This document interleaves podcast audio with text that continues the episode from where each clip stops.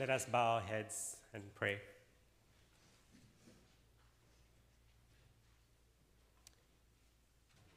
Our most gracious Father in heaven, what a joy and privilege it is for us to gather together to worship you this morning. We thank you that you have set apart this day, 1 and 7, exclusively for your worship. We thank you that we can come as weary pilgrims living in this world to come together to the fount of living water. Thank you that we can be united together as believers this morning to lift up our praises to you, to come together and pray to you, and bring before you our prayers of petition and thanksgiving and prayers of supplication. Thank you, Lord, that as we come before you, we can come with confidence because of Jesus Christ, in whom we have placed our faith, in whom we place our confidence, our great high priest, the author and perfecter of our faith. And even this season, we thank you that we can specifically reflect upon the incarnation, how you sent your Son, Jesus Christ, into this world to be born of a virgin, to live in this world, and to walk on this earth as a common man. Though he created all things, he subjected himself to the creation. And ultimately, he gave himself up at the cross for our salvation, to atone for our sins, to make a way where there was no other way. We thank you that we have so great a salvation in Jesus Christ, of whom you've made us ambassadors and heralds to go and proclaim this good news into the dying world. You send us as salt and light to go and proclaim this gospel, this good news which is able to save and deliver people from their wicked ways and to bring to life those who are dead, who are dead in their trespasses and sins. We thank you that we have this gospel of life, that we do not preach a, a doctrine of works and a doctrine of religion, that we, we call people to repentance and faith in Christ alone. Lord, as we are gathered this morning, we know that there are many needs that are represented in our congregation. And of everyone present here this morning, there are many needs, some which are expressed, some which are shared, but others which you alone know, O Lord. And though many a time we may outwardly say we are doing good, we are doing well, Lord, you know the condition of each one's heart and soul here. We are a needy people, we are a weak people, we are a people who live by grace alone. And so we pray, Lord, that you would strengthen us that you would meet us at our point of need, that we would lack nothing, that we would share all that we have in common for your glory. Just as we read in your word, as the early church did, we pray, Lord, that you would continue to build up this church, that this church would be holy, that would be reflective of our Savior, Jesus Christ, that we would love one another, love one another, that we would bear with one another that we would share with one another and encourage one another in the faith. We are grateful, Lord, for the unity that we have enjoyed as a church, and we do ask and, and do not take it for granted that this is by your grace alone. We ask, Lord, that you would continue to strengthen this church, that you would remove from us any seeds of discord or any seeds of disunity that may divide us, but that you would strengthen us that we would speak words of truth, words of encouragement, words in, intended to build one another up. And Lord, we uh, ask now, uh, even for Pastor Thomas and Miss Lawanda as they're away, we pray that you would bless their time. We pray that you would give them a time of refreshment and encouragement in this season of life. We thank you for Pastor Thomas and how he continues to labor here in our midst preaching the word week in and week out. caring for the souls of the believers in this church in many ways then can be mentioned. And we pray, Lord, that you would sustain him, that you would fill his cup up, that he might find refreshment from, from you alone, Lord, and you may sustain him in the ministry, that you may keep him going till the end, that we may say that he has finished the good fight. We pray that you would continue to bless this church and those who labor here. We, we think of our deacons and how they serve us. We pray that you would be with each one of them, that you would strengthen them and enable them to serve this congregation. Bless their families too, Lord, as they serve both their families and the church in a sacrificial way. Our God and our Father in heaven, we also remember Miss Wynne and we ask that you would continue to be with her in her health. We pray that you would give her strength and healing and recovery think of many others in our midst who are unwell, and even in this season with flus and RSV and COVID and other diseases that are making the rounds. We pray for protection. We pray for those who have succumbed already to the illnesses, that you would strengthen them and help them to get better. We pray for your protection over each one of us here. Even in the festive season, we know, Lord, that there's the roads become that much more dangerous. We pray that you would keep us safe as we travel to and fro. That even in this time, as we may celebrate, we may not lose what the focus of the season is. As we, as we celebrate the Savior's birth, as we reflect upon the greatness of this moment in history, we pray that we would not get distracted by all the noise and all the busyness that the world Uh, has around us, but that we would fix our eyes on Jesus Christ the author and perfecter of our faith. And Lord, as we turn now to your word, we come to your word expectant. We come expectant to meet with you. We come expectant to hear words of encouragement and words of building us up and words of conviction. We pray that you would open our hearts. We pray that you'd open our ears that we may receive your word and not only receive it and not only hear it, but that you would help us to be doers of your word. And just as we, we read in the scriptures that your word is, is sharper than any two edged sword, it is able to pierce to the deepest of our being. And so this morning, Lord, as we come to your word, we ask that you would pierce our hearts, that you would convict, that you would Help us to turn back to you and that we would cherish you above all things. Pray that we would leave this place with a worshipful attitude, having seen our Savior in the scriptures. Pray that you would give me strength and clarity of speech and mind, even as I proclaim your word. For we pray and ask all this in Jesus' name. Amen. If you would turn with me to Hebrews and chapter 4.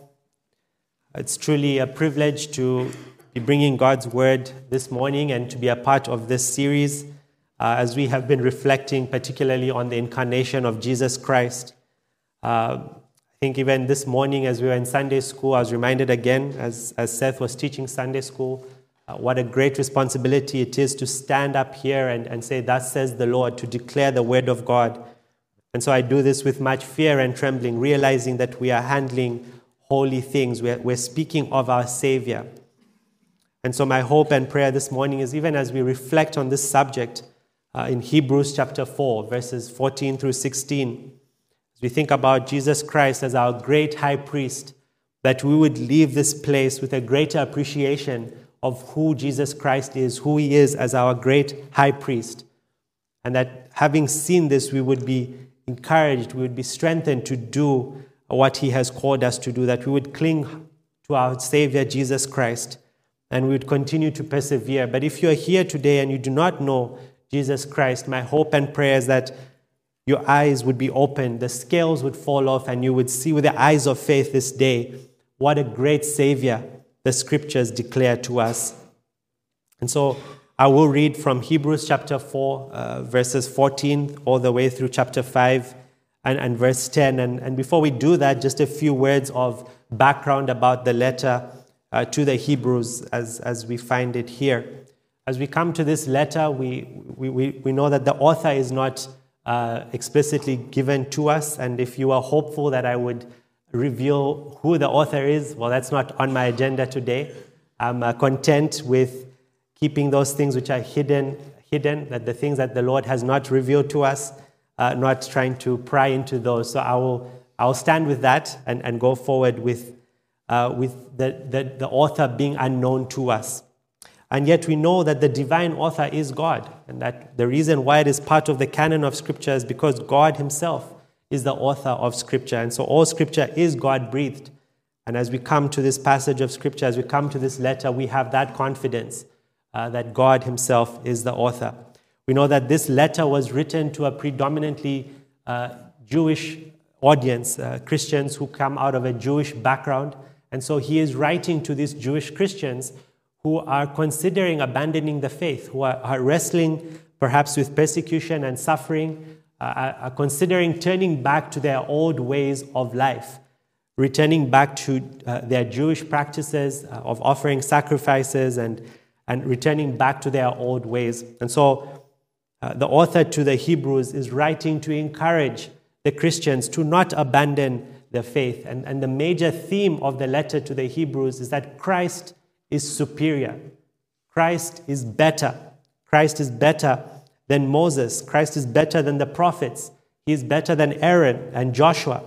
And that the covenant that he has made and, and the blood that he has spilt, that covenant is superior to the old covenant. And this is the argument, this is the theme that we find in the letter to the Hebrews. And it's important to keep that in the back of our minds even as we look at this particular passage of Scripture. So, with that background, we can now turn to Hebrews chapter 4, verses 14 uh, through chapter 5. This is the word of the Lord. Since then, we have a great high priest who has passed through the heavens, Jesus, the Son of God. Let us hold fast our confession. For we do not have a high priest who is unable to sympathize with our weaknesses, but one who in every respect has been tempted as we are, yet without sin. Let us then with confidence draw near to the throne of grace, that we may receive mercy and find grace to help in the time of need. For every high priest chosen from among men is appointed to act on behalf of men in relation to God to offer gifts and sacrifices for sins. He can deal gently with the ignorant and wayward, since he himself is beset with weaknesses, with weakness. Because of this, he is obligated to offer sacrifice for his own sins, just as he does for those of the people. And no one takes this honor for himself, but only when called by God, just as Aaron was. So also Christ did not exalt himself to be made a high priest, but was appointed by him who said to him, You are my son, today I have begotten you. As he says also in another place, You are a priest forever after the order of Melchizedek. In the days of his flesh, Jesus offered up prayers and supplications with loud cries and tears to him who was able to save him from death. And he was heard because of his reverence. Although he was a son, he learned obedience through what he suffered. And being made perfect, he became the source of eternal salvation to, who, to all who obey him, being designated by God a high priest after the order of Melchizedek.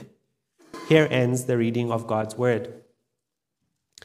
So, as we continue in our series uh, on the Advent, as we think about uh, the incarnation of Jesus Christ, this is the third sermon in our series. So far, uh, we have considered the priest, uh, the kingly office of Jesus Christ, the prophetic office of Christ, and today we're going to focus on the priestly office of Christ. We know that Jesus Christ, when he came into this world in his uh, work of redemption, he carried out these three offices. These three offices are spoken of in the Old Testament the office of prophet, priest, and king. And so, in Jesus Christ, we see that all these three offices that were spoken of in the Old Testament find their fulfillment in Jesus Christ. Ultimately, all of those offices in the Old Testament pointed forward to a coming Messiah, who is Jesus Christ, in whom all these three offices are united, they are fulfilled, and we see their, uh, their final fulfillment in Jesus Christ and in his work. It is interesting to note that as we come to this letter, to the, the, the book of Hebrews, we find the most detailed exposition on Jesus' high priestly office.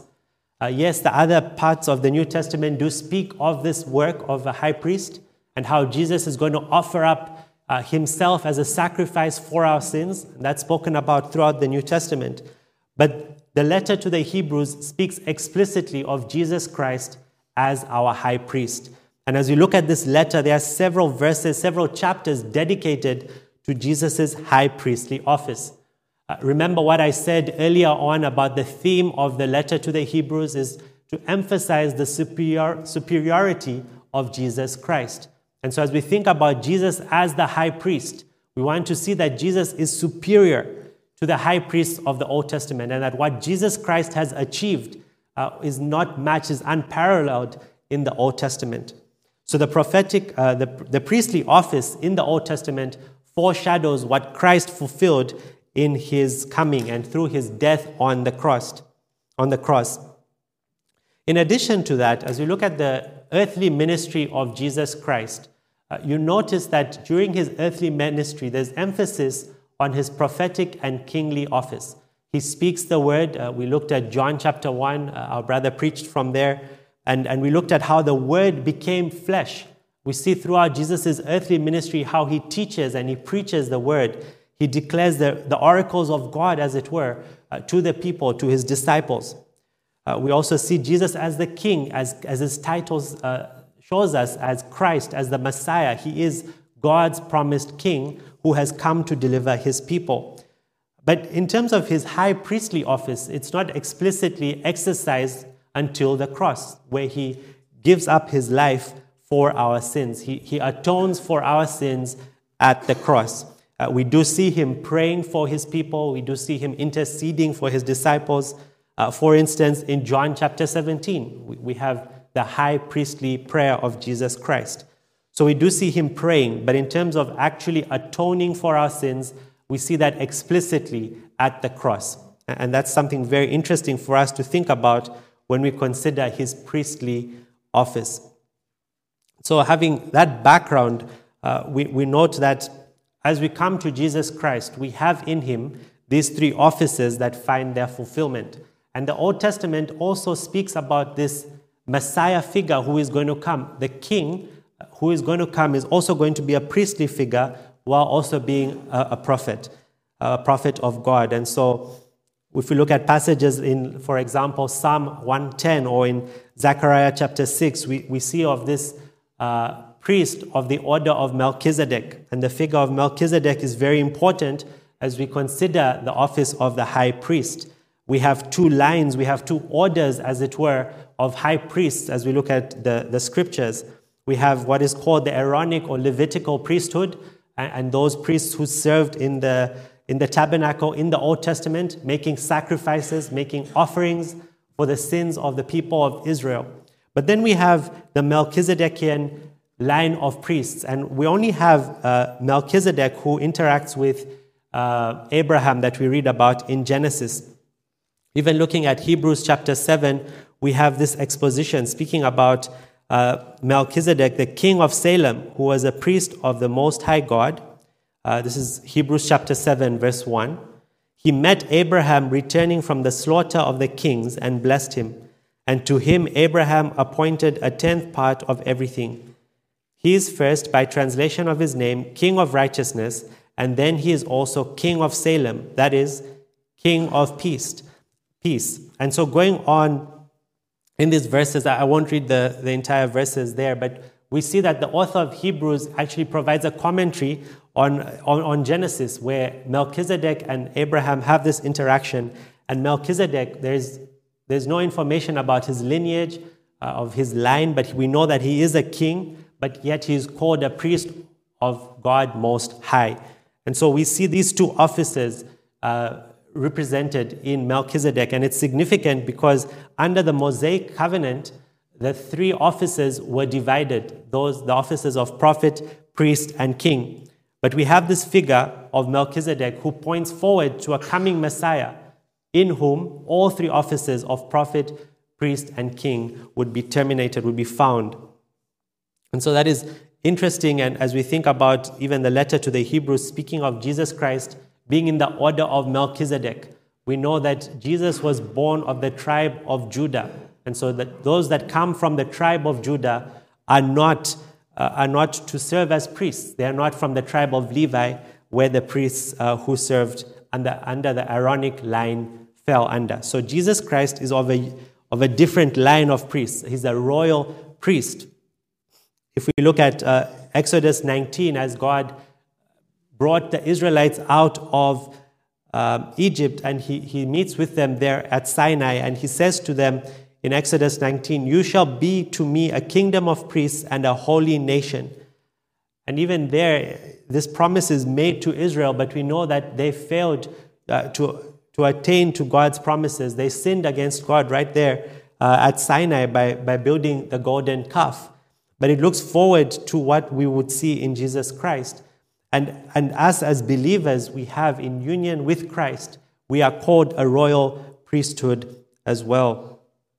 So as we now make our way through our passage, Hebrews chapter 4, verses 14 through 16, uh, it is my hope that we will see today that because Jesus is our high priest, we must keep the faith and come boldly to God.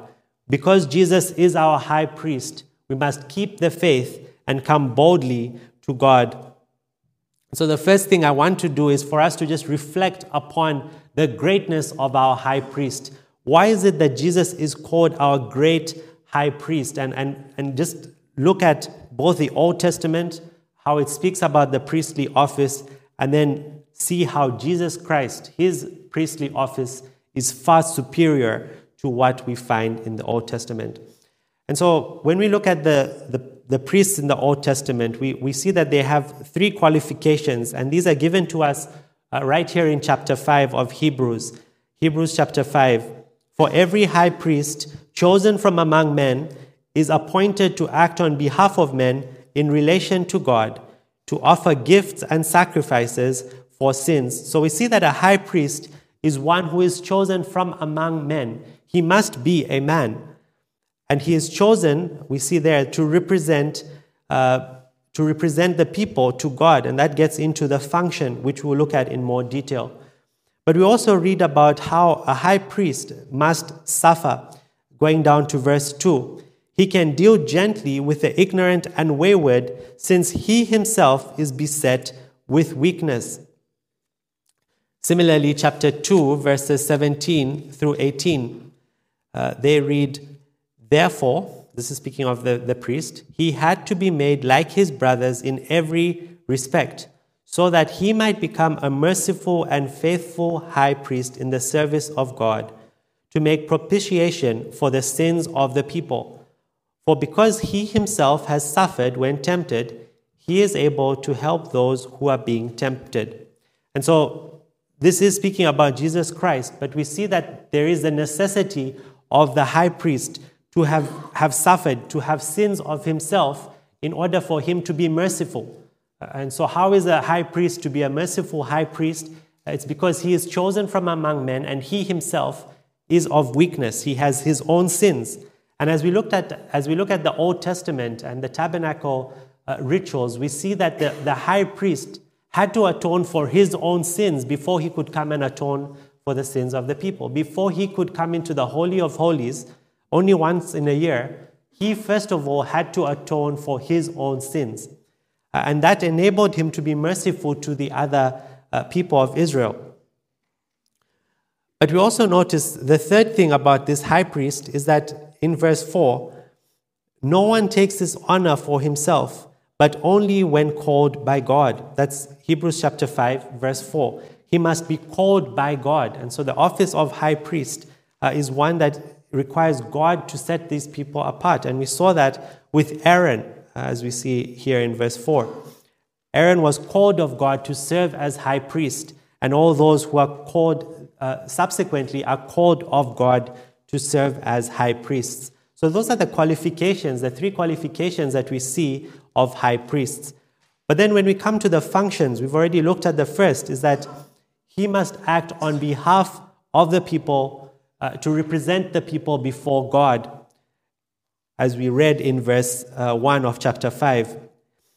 Now, the need for a priest shows us and reminds us of our own sinfulness, just as it did the Israelites. The, the reason there is a need for a priest is because of the fall, because uh, we have sinned, we have sinned against a holy God. We need a mediator who must go before us, who must go and represent us. And when you think about mediation, we know that even in our present times, when you, when you have to appoint a mediator, that is because there is tension between the two parties. Mediation takes place because there is tension between these two parties. And so too with a high priest. Uh, there was, there's tension between God and man. We have sinned against a holy God. Uh, we, we, we deserve the judgment, the anger and judgment of God. And so we need a mediator who goes before God to intercede for us. And in the case of the high priest, to offer sacrifices. That's the second function. He offers gifts and sacrifices on behalf of men for their sins.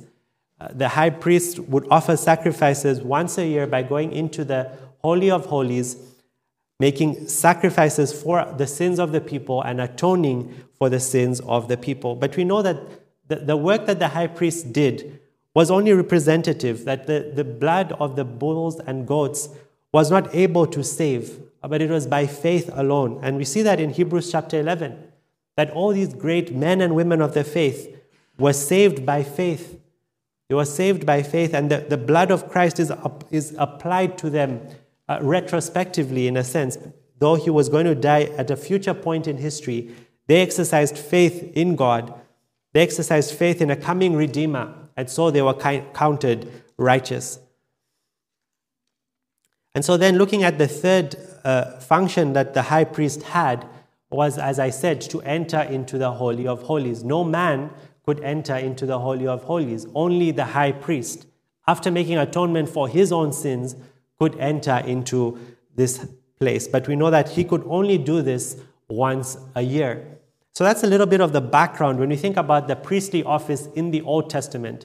That just helps us to think about who the high priest ought to be, but also what was his function as he represented the people and what necessitated this office uh, in the first place is a result of the fall. So then we must now come and consider Jesus Christ, our great high priest, and think about why his priestly office is far greater than what we see here in the Old Testament.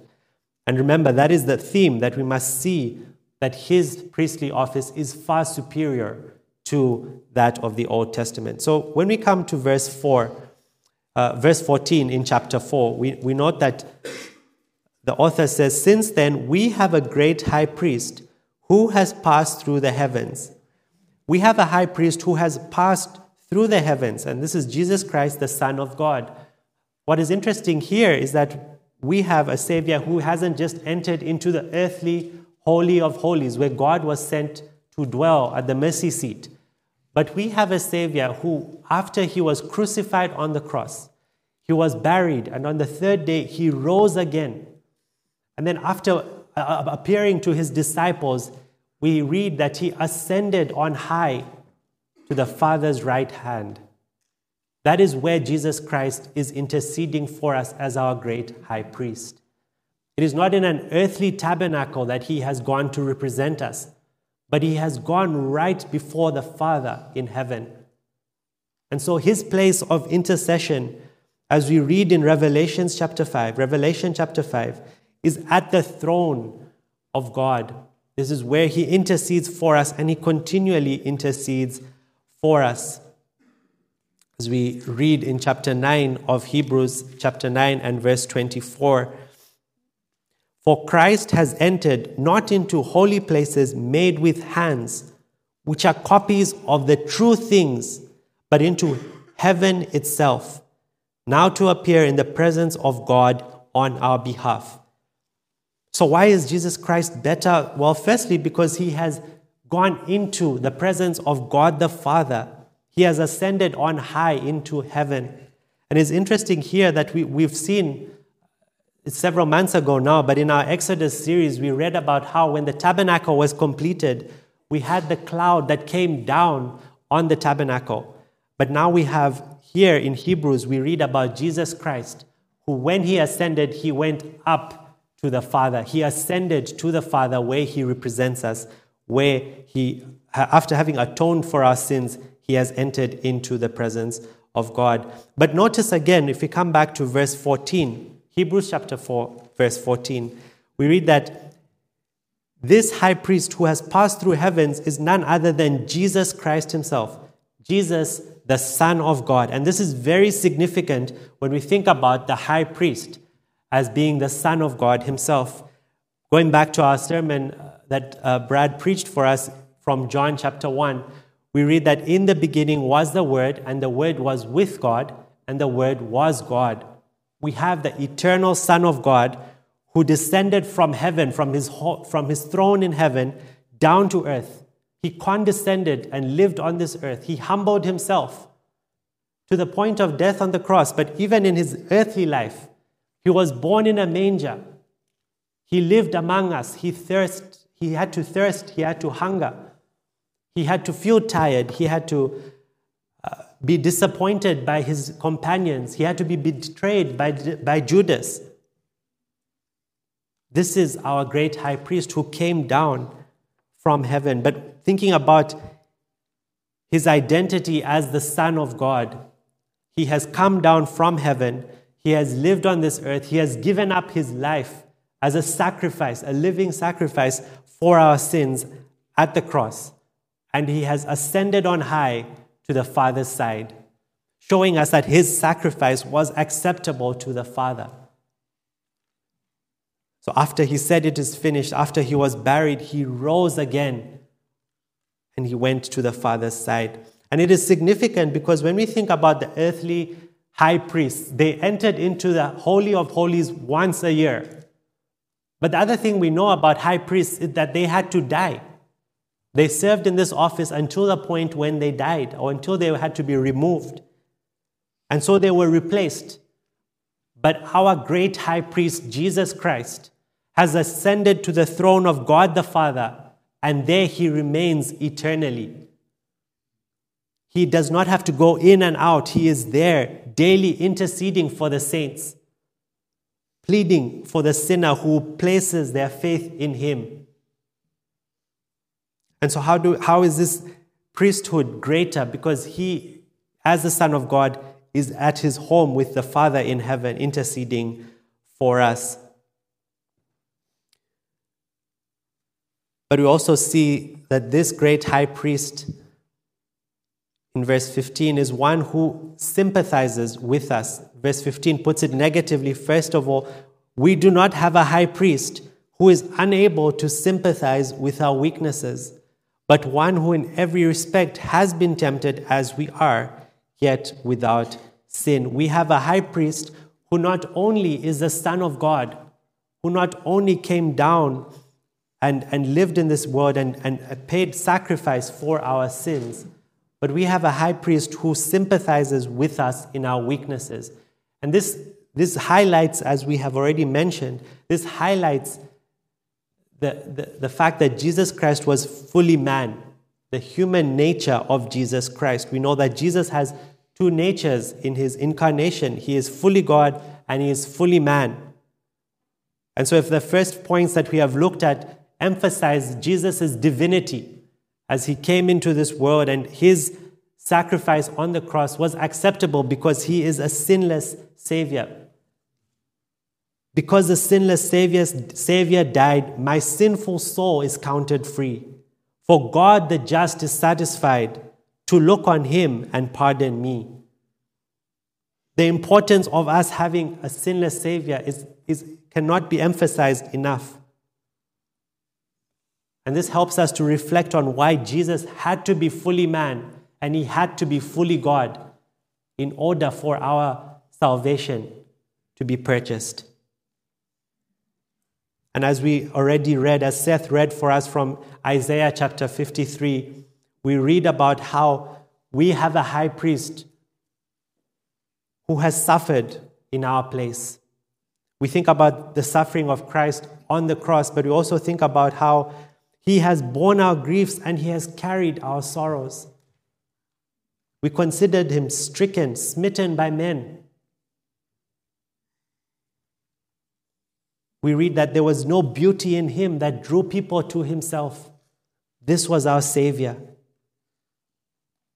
And as we think about the earthly ministry of Christ, he had many people who followed him for miracles. But when finally he was crucified, when he was arrested, all his disciples abandoned him. The crowds who earlier had said, Hosanna, Hosanna, are the same people saying, Crucify him. Do you feel alone? Do you feel abandoned? Know that you have a Savior who sympathizes with you. You have never been abandoned the way Christ was. You have never been forsaken by the Father as our Savior has. We have a great high priest who sympathizes with us in our weaknesses. But we also see that not only does he sympathize with us, that he was tempted as we are. He was tempted in every way. And as we think about the wilderness temptation, it's representative of Jesus' temptations throughout his, his life. He was tempted by the devil. He, he, he tempted him several times, telling him to abandon his God and his Father and to settle for what he had to offer. But every time Jesus Christ stood the test, he resisted the devil and he fled from him. What a contrast this is to Adam and Eve in the garden, who, when they were tempted, gave in to temptation. And so, if you are in Christ, you are a new creation. You are no longer in Adam. You no longer have to give in to those temptations because you have a high priest who has been tempted in every way, and yet he was without sin. And so, too, when you face temptations, as we read in chapter 2, verse 18, for because he himself has suffered when tempted, he is, he is able to help those who are being tempted. I don't know what temptations you are going through right now or during this season of your life, but flee from the devil. Do not play with sin. For the wages of sin is death. Flee from your sin. Flee to your Savior. Look to Him. We have a high priest who was tempted in every way, and yet he did not cave in to those sins. He has made a way for you in the face of temptations. Look to Jesus. He will deliver you from that moment of temptation, from that hour of temptation. Do not play with sin, brothers and sisters.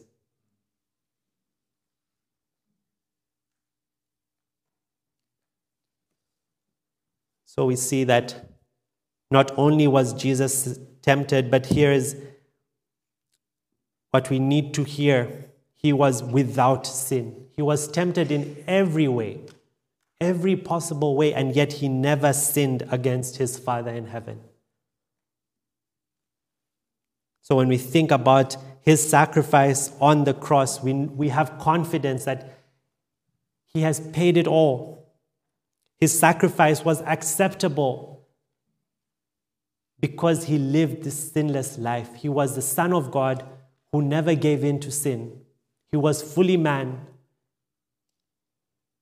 he is aware of our infirmities. He walked our paths. But he suffered far more greatly than we will ever suffer.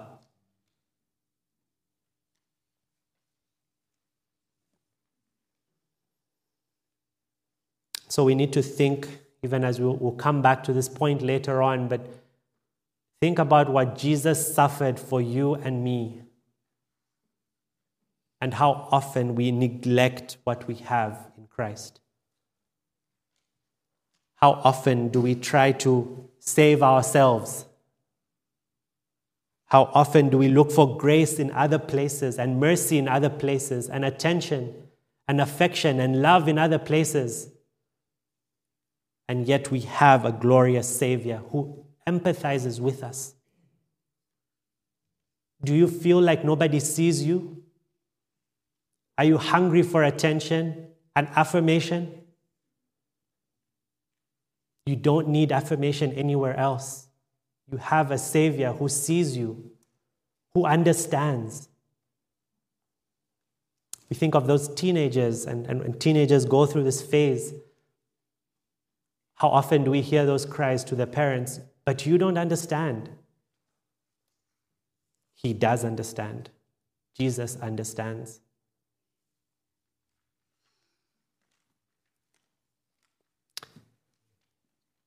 But here's something even more glorious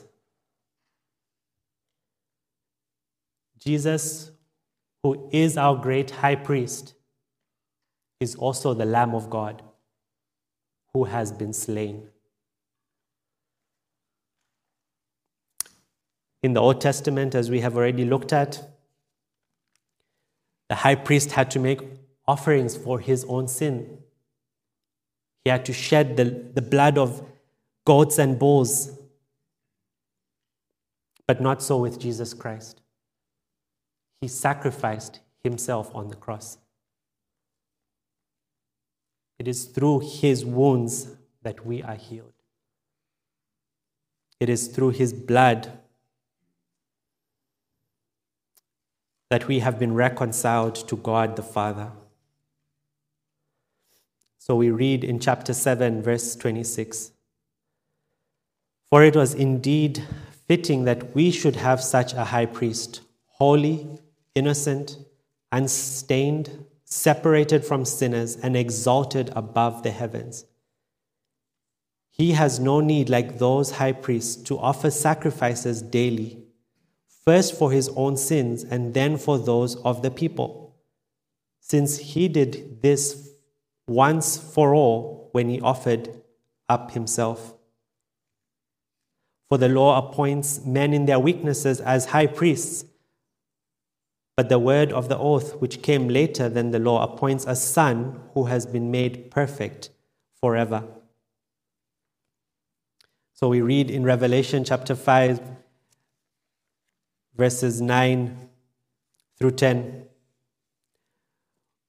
Worthy are you to take the scroll and to open its seals. For you were slain, and by your blood you ransomed people for God from every tribe and language and people and nation. And you have made them a kingdom and priests to our God, and they shall reign on the earth. Jesus Christ offered the sacrifice for our sins once and for all. It is finished. There is no longer any need for another sacrifice to be made for our sins. This is the great high priest we have in Christ. Even if the high priest of the Old Testament had died for our sins, for the sins of the people, it would not have made propitiation for our sins.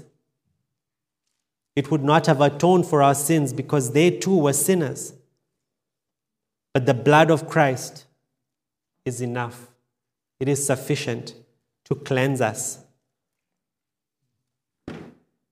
And though our sins were like crimson, He has washed us white as snow.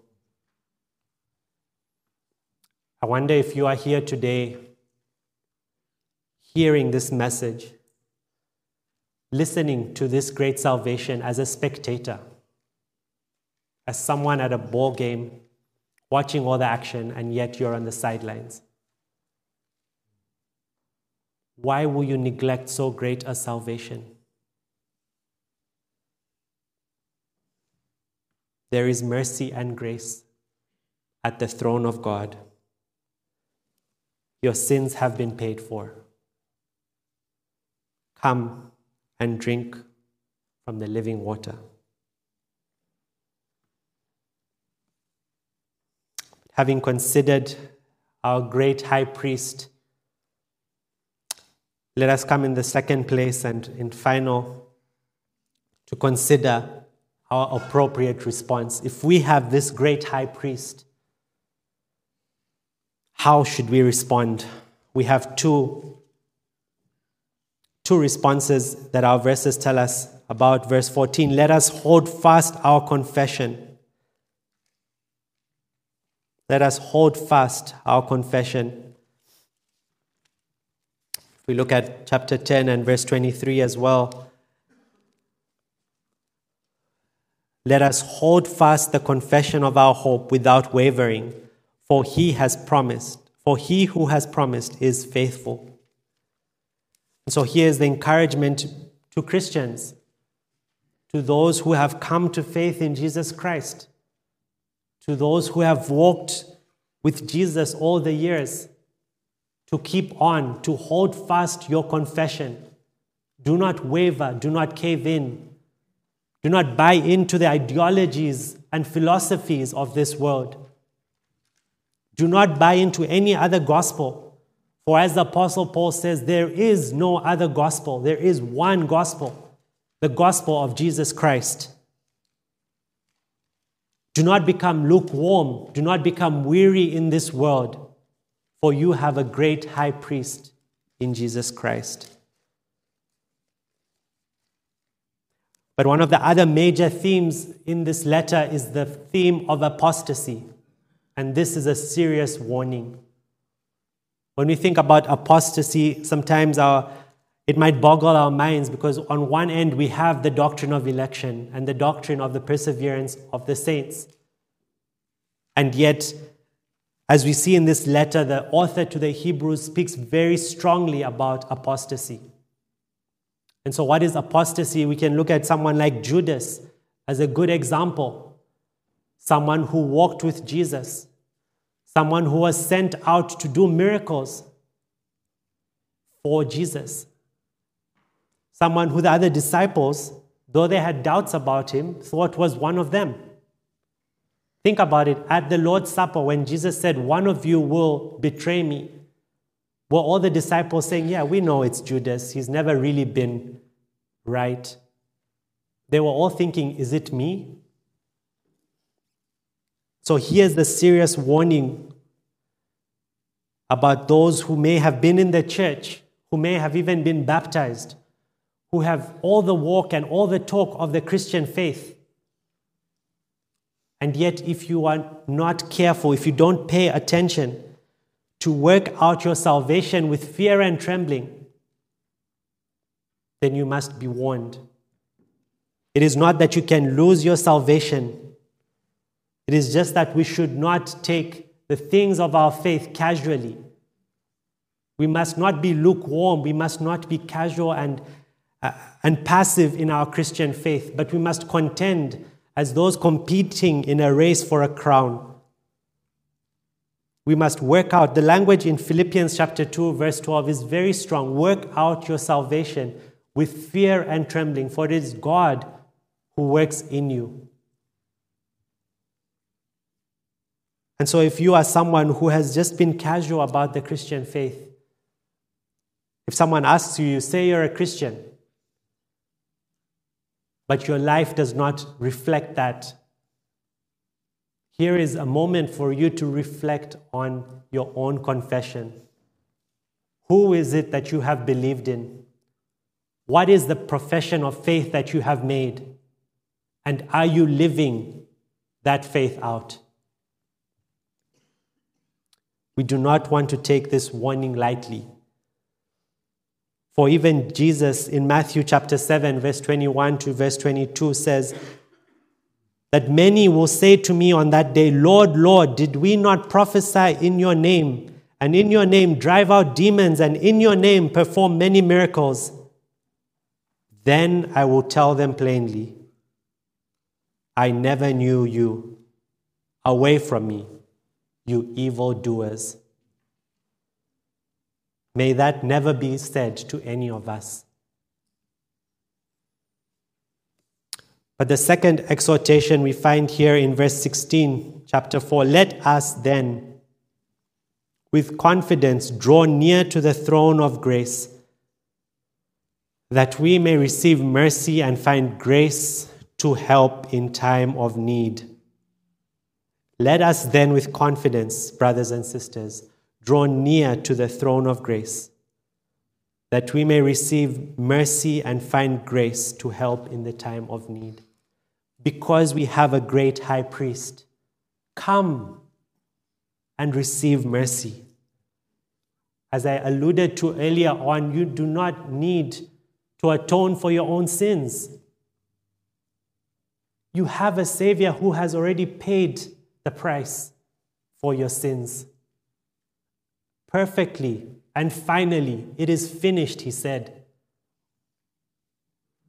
And so there is no longer need for you to keep trying to earn your salvation. Trust in Jesus. Have you fallen into sin? Have you lost your temper with your children or your wife or your husband? Have you looked at inappropriate images on the internet? Come, come to the throne and find mercy repent and believe? Are you struggling to obey what the Lord has commanded you? Are you struggling to live lives of obedience to His word? There is grace for you. You do not need to do it in your own strength.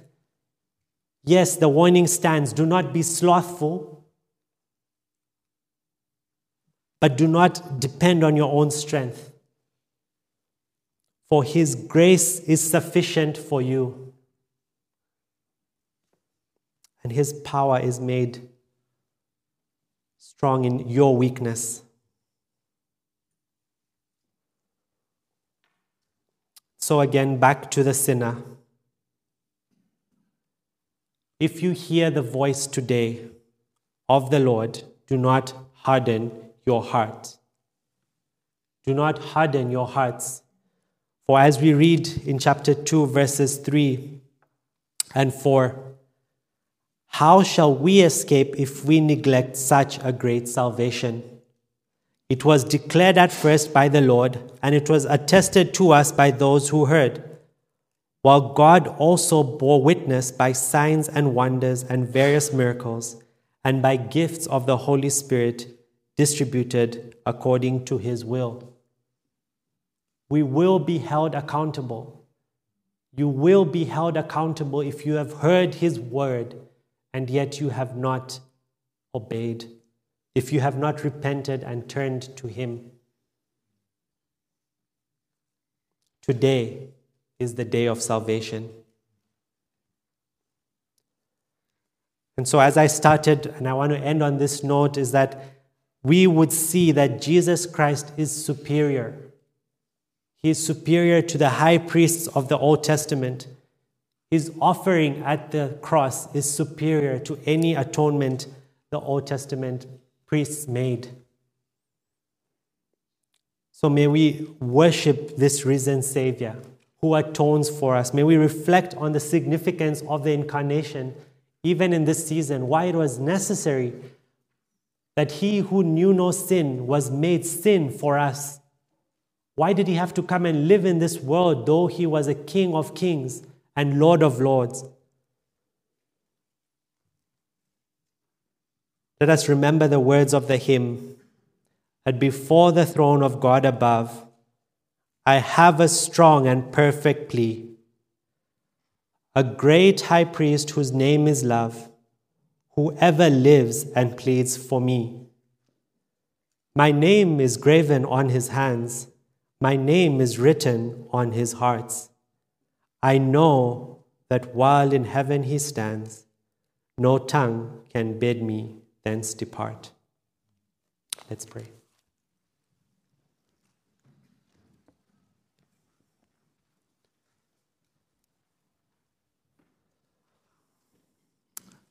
Our great God and Father in heaven, we speak of heavenly mysteries and glories that have been declared to us, the things that you, by your grace, have declared to us and made known to us. We thank you for your Son, Jesus Christ, who came into this world and who lived among us and died on the cross for us and is now interceding for us. What a great hope we have, what great confidence we, we have because we have a great high priest.